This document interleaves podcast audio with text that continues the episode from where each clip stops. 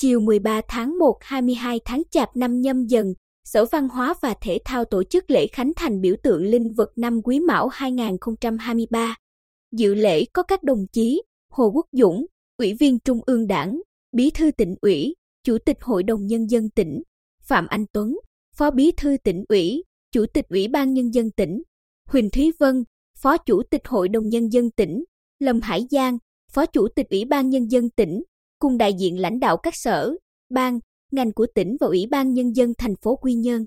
Công trình biểu tượng linh vật năm Quý Mão đặt tại quảng trường Nguyễn Tất Thành thành phố Quy Nhơn với cuộn biểu tượng chính cao 6 mét, thể hiện chủ đề gia đình mèo xuân về hạnh phúc gồm 9 con mèo bố, mèo mẹ cao từ 3,6 đến 4 mét và 7 mèo con, mỗi con cao gần 1,6 mét được tạo hình sinh động.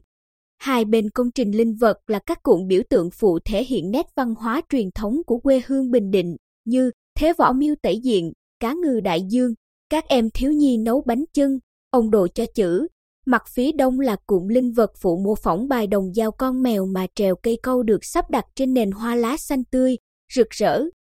Phần chính cổng chào là bộ chữ Bình Định được tạo hình mạnh mẽ, hai bên cánh là các cụm mô hình dưa hấu, bánh chưng, pháo Tết và cụm tài lộc cách điệu số 2023, thể hiện mong muốn một năm đủ đầy, sung túc.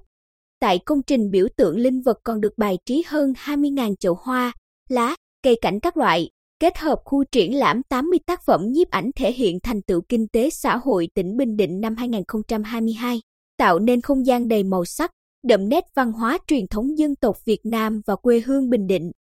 Biểu tượng linh vật năm Quý Mão 2023 trưng bày từ ngày 13 đến 31 tháng 1 năm 2023 ngày 22 tháng Chạp năm nhâm dần đến hết mùng 10 tháng Giêng năm Quý Mão.